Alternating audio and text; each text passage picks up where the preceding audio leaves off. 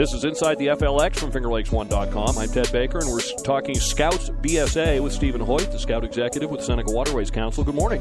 Good morning. Thank you for having me. And we have uh, kind of another what we call a double Scout. Uh, started in a venturing crew, then when girls became eligible for Scouts BSA, jumped right into a troop, and is an Eagle Scout now. Rebecca Bober. Rebecca, good morning to you. Good morning. Thanks for having me. All right, Stephen, we always have new people joining these conversations, so just remind us about the various age level programmings that, the, the programs that make up scouting from Cub Scouts on up. Yeah, so under the umbrella of the Boy Scouts of America, there are really four different programs. Uh, they're all uh, co-ed. Uh, I should all the programs are open to boys and girls, but they're not all co-ed run. Um, with that, the first is Cub Scouting. It's open to boys and girls, kindergarten all the way up through about fifth grade. Um, uh, those are the kids you see in parades in blue uniforms or other events. Uh, and that's really the introductory program to scouting. Uh, we move up next to what used to be called Boy Scouting, but is now Scouts BSA. That is also open to boys and girls, but they're gender specific dens. Uh, again, young men, young women, ages 11 through 18. Uh, and then we have two older programs for high school students, uh, venturing and exploring. Uh, with that, venturing is really the outdoor enthusiast kind of hobby group, camping, backpacking, shooting sports, and exploring is much more the career development program you think about police cadets or fire cadets, they're probably an explorer. Great news as we head into uh, camp season this year. A donor has stepped up and is going to help Cub Scout packs go to Cub Scout Adventure Camp at Camp Cutler, just outside of Naples, for a discounted rate. That's terrific news. Yeah, I mean, one of the things that we realized and one of the challenges we struggle with the organization is coming out of COVID and, and not running summer camp really almost practically for two years is that um, you got 40% of our membership that's never been seen Cub Scouting camp in any kind of concept before. Uh, and so with that, how do you reintroduce summer camp to uh, families and members? And so, thanks to a generous, uh, actually donors uh, coming forward, stepping in, they're underwriting 70% of the cost for scouts to go to Cub Scout camp this summer. Um, that's for the first 800 kids that enroll in that program. Uh, there are a couple of conditions to it, but uh, basically for $50, uh, you can sign up to go to a three day camp, uh, overnight camp. depending on the age, parents may be involved with that as well, or at least you're going to be part of a group. But just a phenomenal experience to take to make that program virtually available to every single family in our area that wants to do it. Pack should sign up for this program by March 31st, and also uh, Scouts BSA Scouts can now start making their reservations for uh, Massawepie and Tupper Lake. I mean, a real Adirondack wilderness experience. Yeah, so I think by now, I think we, we're, we're, we're, getting the numbers, but I think the largest, officially the largest scout camp in the state of New York. Uh, we're looking at 1,700 kids registered, registered already this summer, and wouldn't surprise me at all that reaches 2,000 kids by the time we get there. Uh, a great base camp experience for those traditional scouting, you know, merit badges, activities, you know, uh, climbing, etc. All the stuff we normally do at camp, but also serves as a base camp for kids to go out and explore the Adirondacks. And it's just a great stepping off point to get to see a piece of New York that most people never get to see. Yesterday was the 112th anniversary of Scouting. Congratulations. Anything going on uh, council wide or uh, anything to celebrate? Yeah, so there's usually a lot of traditional stuff that happens around Scouting Anniversary Week. Uh, usually a lot ties into the sponsoring organization, so we usually kick it off.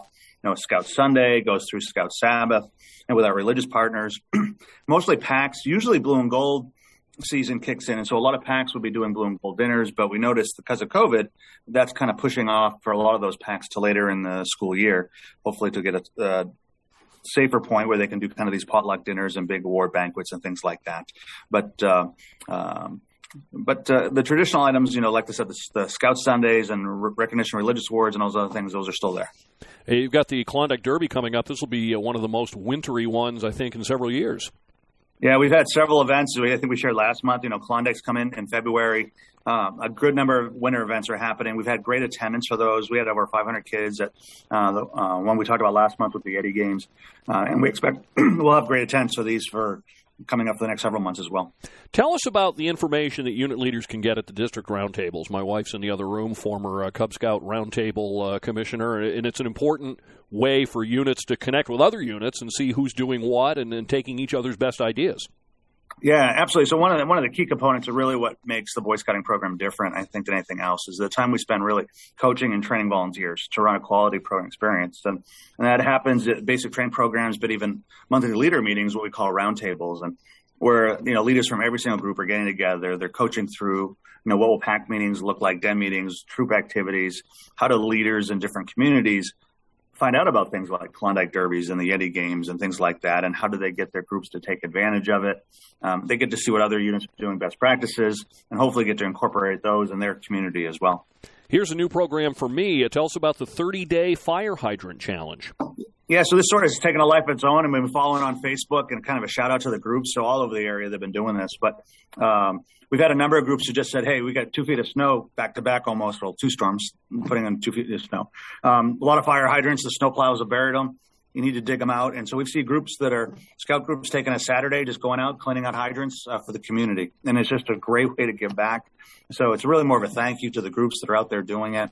Um, you never know it's going to be needed in an emergency, but you know if we ever have a fire, the last thing you want the fire department to do is have to spend five minutes to clean out a hydrant. So uh, it's just a great way to give back, you know, kind of unselfishly and help support the community. And of course, this time of year is Pinewood Derby season. Uh, great fun for the kids, and I know in some units the uh, adult races get pretty competitive as well.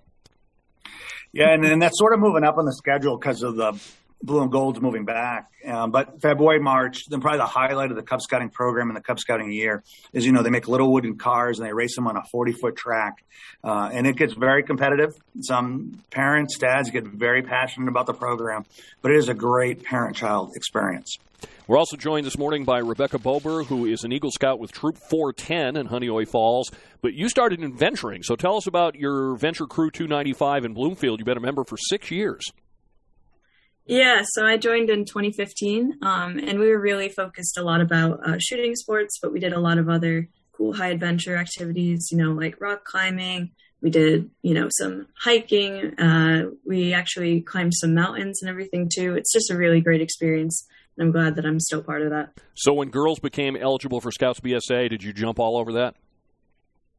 Well, actually, initially I was I wasn't really sure. Um, when I was working at Babcock Hovey, the camp director at the time actually convinced me that I should go and try it out. So after that, I joined a troop, uh, and then I had a two-year extension to pursue my Eagle rank, and I'm really glad that I did it.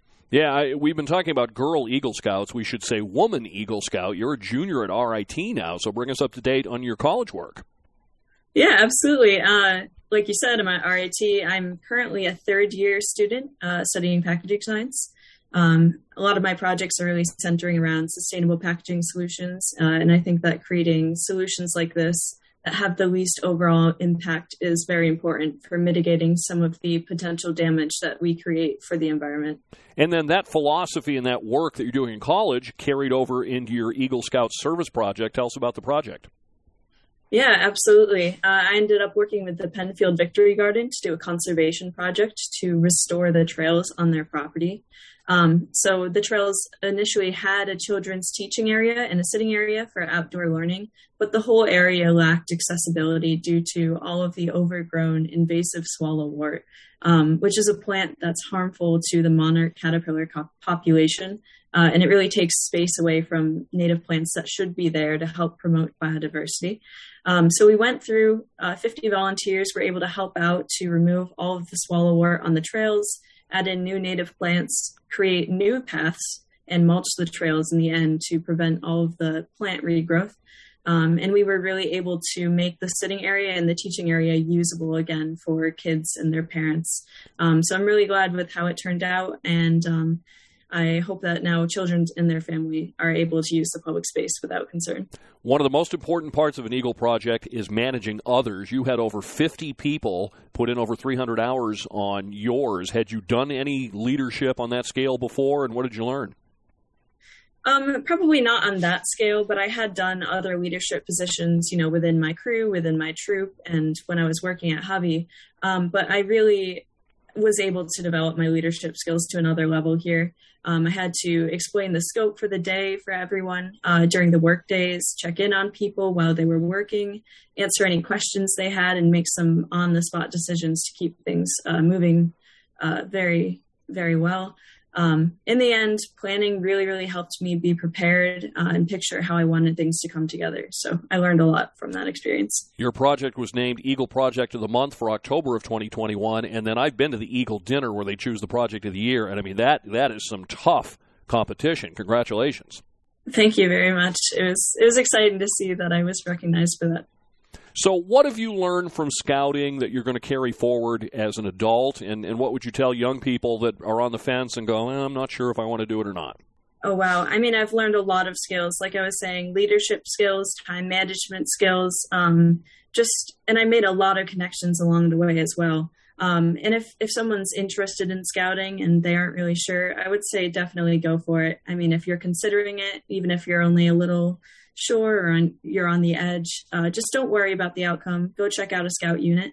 Uh, so you will absolutely make some wonderful connections and you'll have some great opportunities to make a difference through volunteering and sharing your skills with other people. Um, and if you decide to pursue your Eagle rank, then you have a huge chance to give back to your community in a way that you're passionate about um, through your Eagle Service Project. Um, so there are so many things that you can do in this program, uh, and you really get to decide exactly what you want to learn. So absolutely go check it out. It can lead you to somewhere amazing. Well, congratulations on your project, and uh, congratulations on becoming one of the first young ladies to earn the rank of Eagle. And we appreciate your time this morning.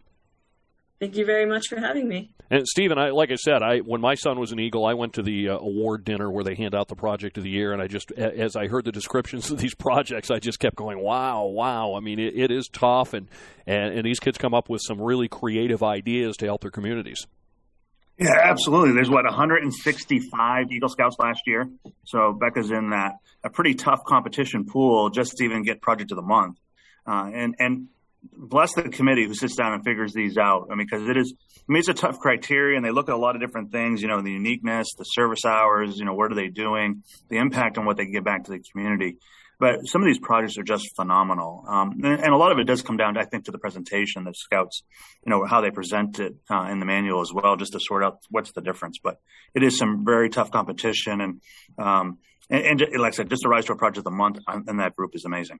Well, it's like I was saying to Rebecca, I, one of my favorite parts of it is the involving others because it would be real easy for a kid to, you know, grab tools and a shovel and, and say, I can do this. But a big part of that Eagle project is to lead others and to form a team to achieve a goal. Yeah, absolutely. And we, we talk about, and it's people joke, you know, the best Eagle projects are where the Eagle candidate stands around with his hands in his pockets or her hands in her pockets. Um, and it's, it's more a reflection of if they've delegated properly and they've recruited properly, they shouldn't have to be lifting hammers and pounding nails. Um, and, and that's kind of what you want. It's about, the project is not about what you do. It's about how you do it. Uh, and that's the purpose of the Eagle Project. And it's sort of the lesson, like much of everything else we do in scouting, there's a lesson behind the activity we do. And, and here the lesson is about leadership development. This has been Inside the FLX from FingerLakes1.com. Our guest, Stephen Hoitt, Scout Executive, CEO of the Seneca Waterways Council, Scouts BSA, Rebecca Bober, Eagle Scout from Troop 410, and member of Venture Crew 295. Thanks to you both. I appreciate it. Always good to talk scouting. Oh, thank you. Thank you.